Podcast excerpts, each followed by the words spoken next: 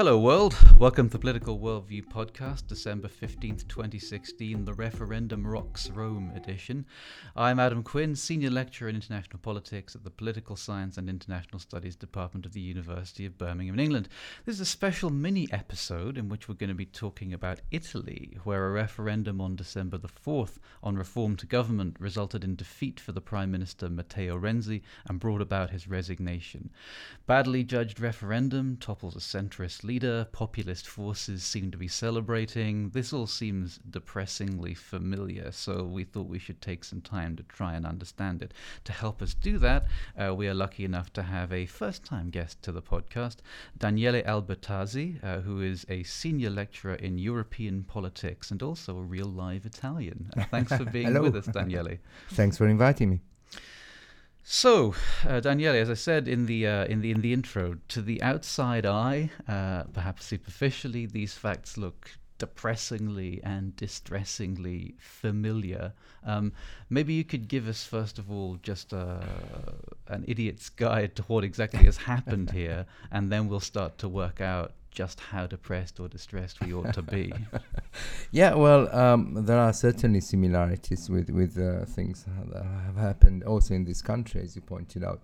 Um, the most obvious one is uh, a prime minister who's done uh, quite well uh, in in a recent election. I mean, obviously, Cameron in, in the UK had just won an elec- uh, won an election uh, when when the referendum on the EU was announced. Uh, Matteo Renzi in Italy had done very, very well in a second order election, the European elections of 2014, and, and felt quite strong. And, and, and uh, he, he's been in office since uh, early 2014? No, actually, a bit earlier than that, uh, 2013. Okay. Uh, the end of 2013 basically, uh, the this referendum was uh, uh, about um, introducing a series of pretty complicated changes to the Italian constitution.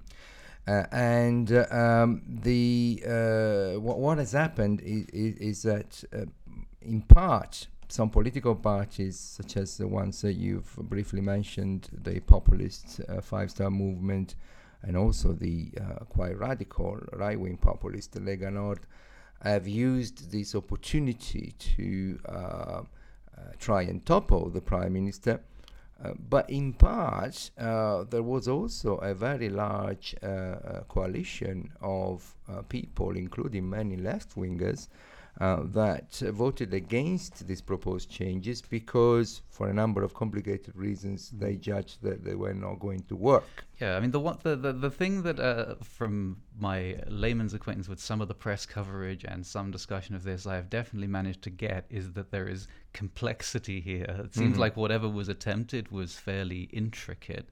Um, yes, very much so. If there is a simple way of doing it, could you tell me what exactly was it that, mm-hmm. that Matteo Renzi was asking the voters to approve? In, in yeah, the two chambers in Italy have equal powers, and uh, I guess uh, more or less everybody agrees that this is a problem in the sense that it was introduced after the war and was one of the many checks and balances introduced after the war to create a properly functioning democratic country mm-hmm. after the experience of fascism.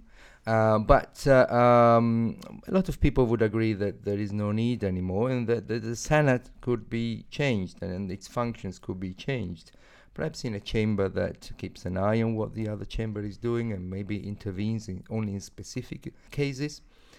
Maybe a bit, a bit more like the, the British House of Lords or something. Yes, like yes. Or indeed, uh, if you look at the German Bundesrat, uh, the problem is with how this was done, and particularly the fact that uh, in in Matteo Renzi's proposals, the Senate would no longer be elected by people, but uh, it would now be made up of regional councillors and mayors selected. Nobody really knows exactly how because uh, the, the specific rules were not written into the reform, but selected by probably uh, regional uh councils um, so first of all, the Senate will not be elected anymore, and second, the other problem with the reform is that it went uh, hand in hand with a change in the electoral law, which would have given uh, considerable powers to whoever ended up as the largest minority after an election. Hmm. And Matteo Renzi presumably thought that that was most likely to be him, which is why he was, was keen on this. That was a hope, although um, we have to keep in mind that um, if the yes uh, camp had won, uh, the populist five-star movement would have plenty of reasons to celebrate because, in fact, it is very possible that the largest minority coming out of the next Mm. election, whenever that will happen, will be the Five Star Movement. So, yes, Matteo Renzi was hoping that his Democratic Party could be that party, but there is absolutely no guarantee of that. Hmm. And, And I link up with, with, with just very briefly with the kind of final thought, which links up with what perhaps we'll say later. But the reason why there is no guarantee of that is that the reasons of the success of the five star movement are very, very deep seated and frankly have nothing to do with this uh, referendum. Hmm. Um, and have a lot to do, for instance, with the state of the economy, especially with very high youth unemployment. All the things that you cannot change by making some changes to how the two chambers work Hmm. uh, or, or by changing the electoral law. So, what I'm saying is, um, it seems to me that Matteo Renzi has actually taken his eyes off the ball here. Uh, what he should have done is to focus much more on the economy, uh, which is what is, is causing certain parties to do so well. Hmm. I mean, Matteo Renzi has not been in charge that long. When No. he came along, he had, uh, you know, he's pretty youthful and youthful looking. He had the aura of somebody who Mhm. was coming in as a popular new figure to stay around for a long time. But he hooked the fate of his, uh, at least immediate career, to the result of this referendum. He made it an issue where, if, if, if the referendum went down, he said he would resign Mhm. from his post, as he has now done.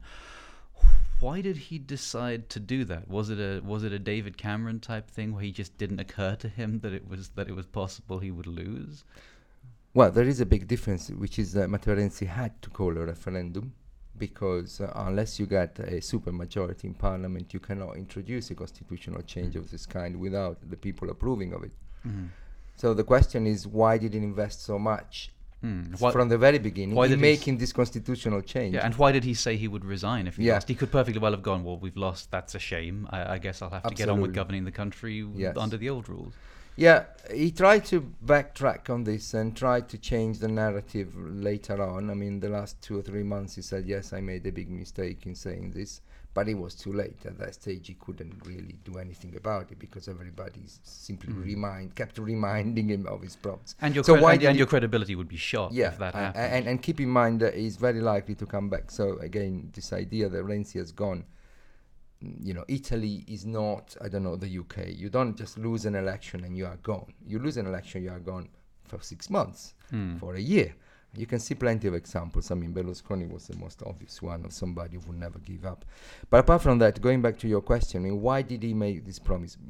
Renzi kind of uh, sold himself as a candidate who could introduce major changes. And I think he genuinely believes that some constitutional changes uh, would be helpful uh, for a number of reasons. So uh, he basically said either I'm able to bring about change or uh, I'm not doing my job properly. Hmm. But also, you have to keep in mind what I mentioned very briefly at the beginning. Uh, when he uh, said that he was feeling feeling pretty uh, safe because uh, Renzi was the only major leader, uh, and certainly I think the only leader in government uh, to do extremely well in the uh, European elections of 2014. Now, obviously, you know better than me that second order elections are not uh, national elections, but Hmm. He did very well. I mean, the, the Partito Democratico gained about 40% of the vote. Of course, the, the turnout was much lower than in national elections, but 40% of the vote was a huge success. So Renzi, for a period, felt pretty strong. But we know, you know, the honeymoon doesn't last for very long, and and in this case, uh, as it often happens, uh, he didn't last for more than a few months. And then I'll go back to what I said before, at least in my view, and this is just my interpretation. Uh, he should have focused much more on the issue that really matter. In Italy, the economy uh, I, I, has grown uh, by, by, by a tiny percentage when it has grown at all in the last few years. There is it's a huge problem with youth unemployment, um, which you, you can see in, in, in, in, the electoral data. I mean, who is voting for the Five Star Movement, and why is it that Five Star Movement came out as a movement that you know w- was so focused on using the internet as a way mm. of communicating? Because they were focusing on young people, and young people w- were voting for them. So it's a, a huge generational uh, mm. kind of revolt. I mean, this might be a good time to ask uh, uh, the qu- the question about the Five Star Movement, who they who they are exactly. Like in mm. the in the shorthand of uh, international press coverage, the summary you tend to get is that their their leader is a guy who used to be a comedian. Um, what we're supposed to make of that, I don't know. If the press are trying to make it seem like he must be a joker because he's, I mean, I assume most politicians had a previous job, but he seems pretty serious, at least to me at this point. Um, he seems to be at the head of a, a wide ranging band of Confederates who have in common the desire to tear up the usual rules of by which politics is played, mm. and that puts them somewhat in common with a variety of other movements who, within their different cultural national contexts, are also selling themselves wanting to tear up the rules of the game. Mm. How do you within the Italian context read the Five Star Movement? Who who are their constituency, and mm. what is it that you think they would want to do with any power that should come their way? Well, um, first of all, yes, you're right. In in the, in the foreign press, they always talk about Grillo being a comedian, and that's very unfair. Of course, he, he was a, co- and he still is a comedian, but uh, he's a kind of comedian who's always been very committed to political change. He was thrown up from the state broadcaster because of what you said of the Socialist Party in the 1980s. Mm. So he's not, you know, somebody who was kind of making jokes about family life here. You have somebody who's been focusing on issues such as uh, the way we produce things, green issues for decades. Mm. Number one. Um, number two, uh, to understand the success of the Five Star Movement, you have to understand how um, detached the Italian public is from its political class and how much this has kind of uh, fostered the success of Berlusconi first and then the Five Star Movement. And at the same time, throughout the last three decades, also the Lega Nord in, in the north of Italy. So there is a, a, a sense that the political class are in, in it for themselves um, and that uh, ordinary Italians uh, have been kind of crushed uh, for, for many decades. And there are many reasons to think that. Uh, so, first of all, it's certainly an anti corruption, uh, anti political establishment movement.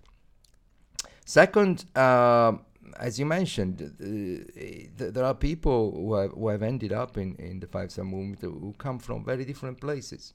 And even if you travel through Italy, the Five Star Movement in Turin is completely different from the Five Star Movement in Bologna.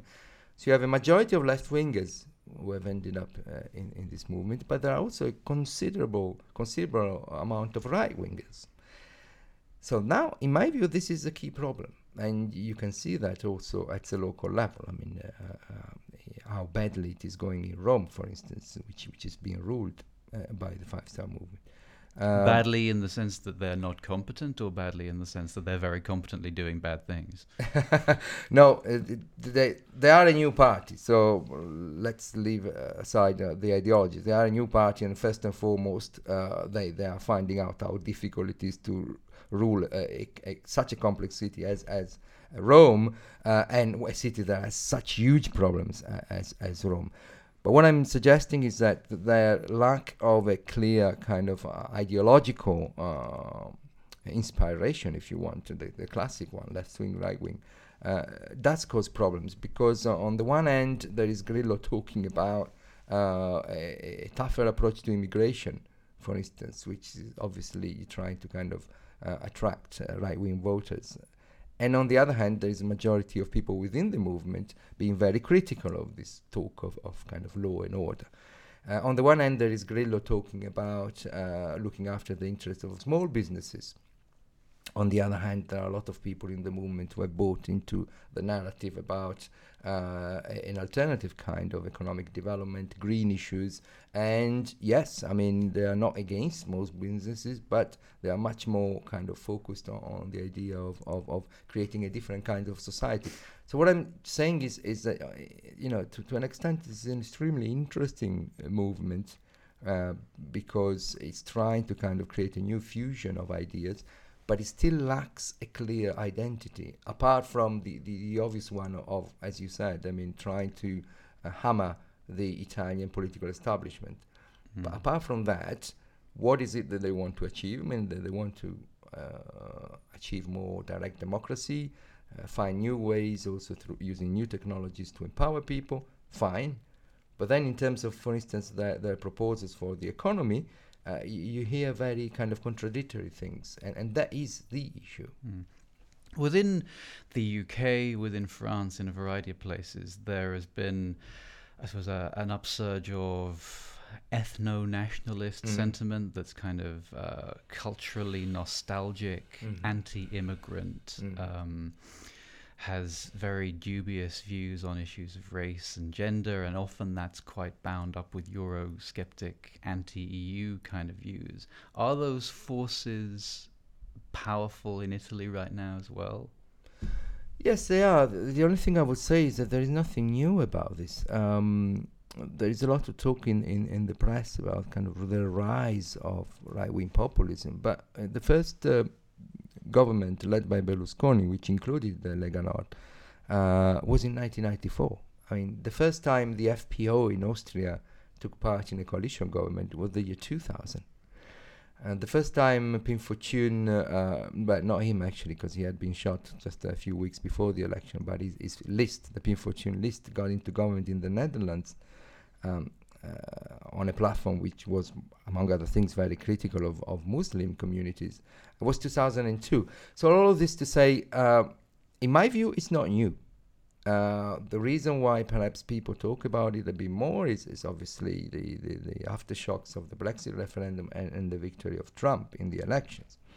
But there isn't much that is new here. In, in Italy, this kind of discourses have been popular for a long time. I mean, um, one of the kind of key messages of Bossi's Lega Nord already in the 80s was this idea that northern Italians had to become masters in their own homes, as he used to say, once again, which reminds you of, of the slogan of, of the Brexiteers, you know, Mm. take back Take back control, right? or, or you know, or slogan. make make America great again. Or make, so it, it was this idea of, of you know southern Italians first in the 80s and then in the 90s Africans are coming here the north in that case the north of Italy. And um, we have to kind of defend our community not just in sense of defending what belongs to us but also defending our values our identity.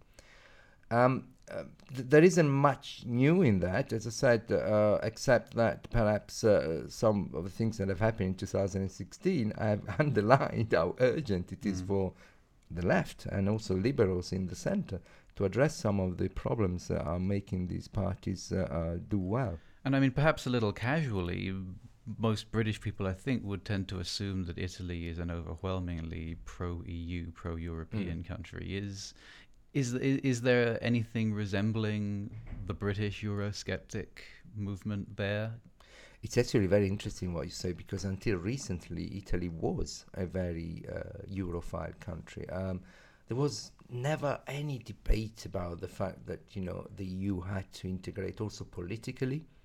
Um, nobody opposed the idea of entering the euro.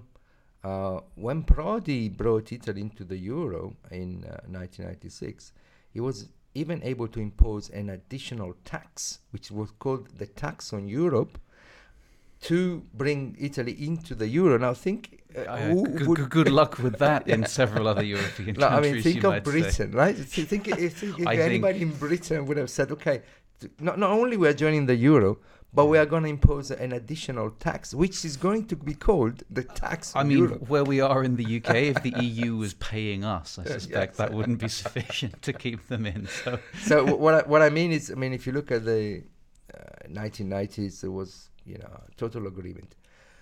The music changed after the introduction of the euro. Uh, Berlusconi, uh, who let's let's uh, remember has been the prime minister for eight or, or of of ten years between 2001 2011.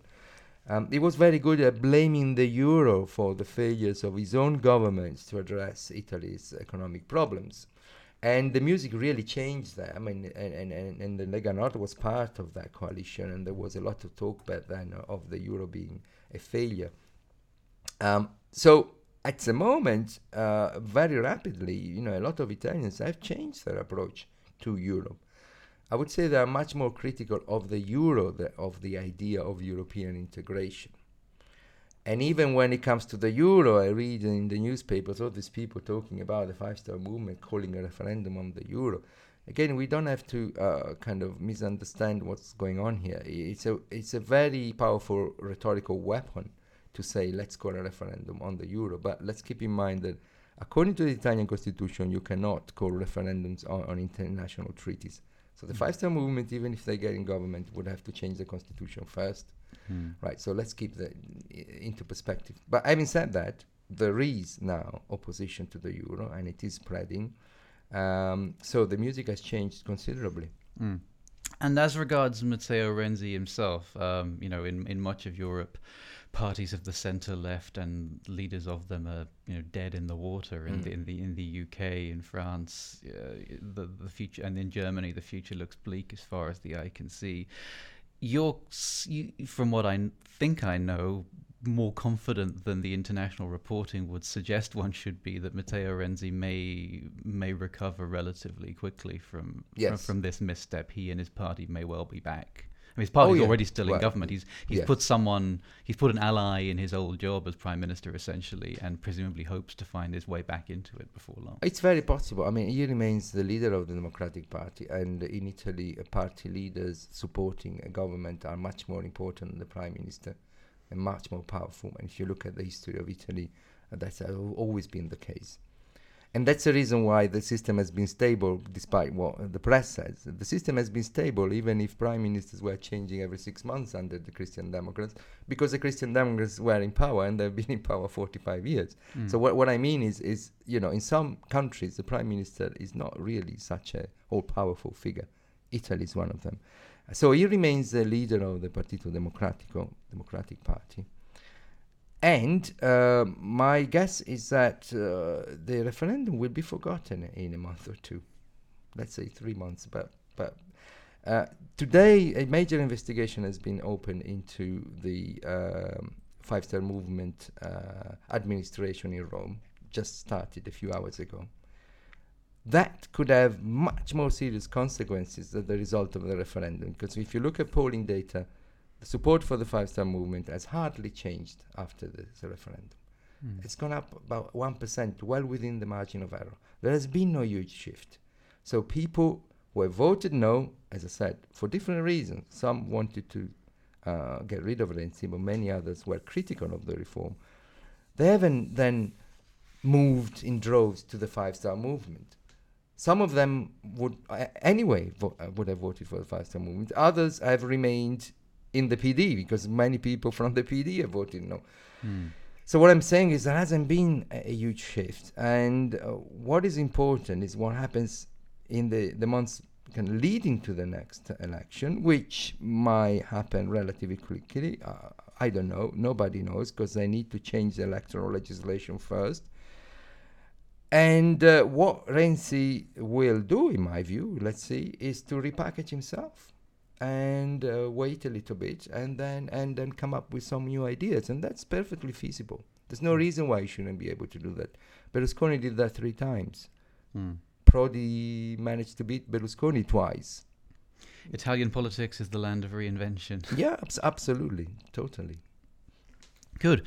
Well, I think we've set the world to rights. Uh, thank you very much for listening. You can follow the Political Worldview podcast on Twitter at Pol Worldview, and please do. Please also subscribe to us on SoundCloud or iTunes. Leave us a rating or a comment, which helps others discover the pod. And you can come on our show page on Facebook, facebook.com forward slash Pol Worldview, where you can see links to the show and articles, etc. Tell people about us on social media. That's how people people find out about cool stuff. Uh, our participant today has been Daniele Albertazzi. Uh, where can people people find you on social media if they're so inclined, Daniele? Uh, they can find me on my Facebook page, for instance, and I'm going the next few days to open a Twitter account as well. I'm a bit behind with well, that. Watch watch this space, listeners. But start off with start off with Facebook, um, and that's uh, Al- Albertazzi. Spell your name for them in case they want to look for you. A L B E R T A Z Z I. Okay, I think I've gone with two different pronunciations in the course of the podcast, so uh, you can you can Daniele go, Albertazzi. Oh, you got got that hard double Z. Okay, that's what I needed to know. I'm Adam Quinn, Adam Quinn 161 on Facebook. If you want to narrow down the search, it's me leaning backwards with Lyndon Johnson leaning in. Uh, if you want to spot the photograph, I'm also on Twitter at Adam James Quinn. Our producer is Connor McKenna, and you've been listening to us from the POLSIS Department at the University of Birmingham in England. Uh, we'll be back after Christmas and New Year, so look forward to speaking to you then. We certainly hope you'll still be here with us. Bye. Bye bye. Thank you.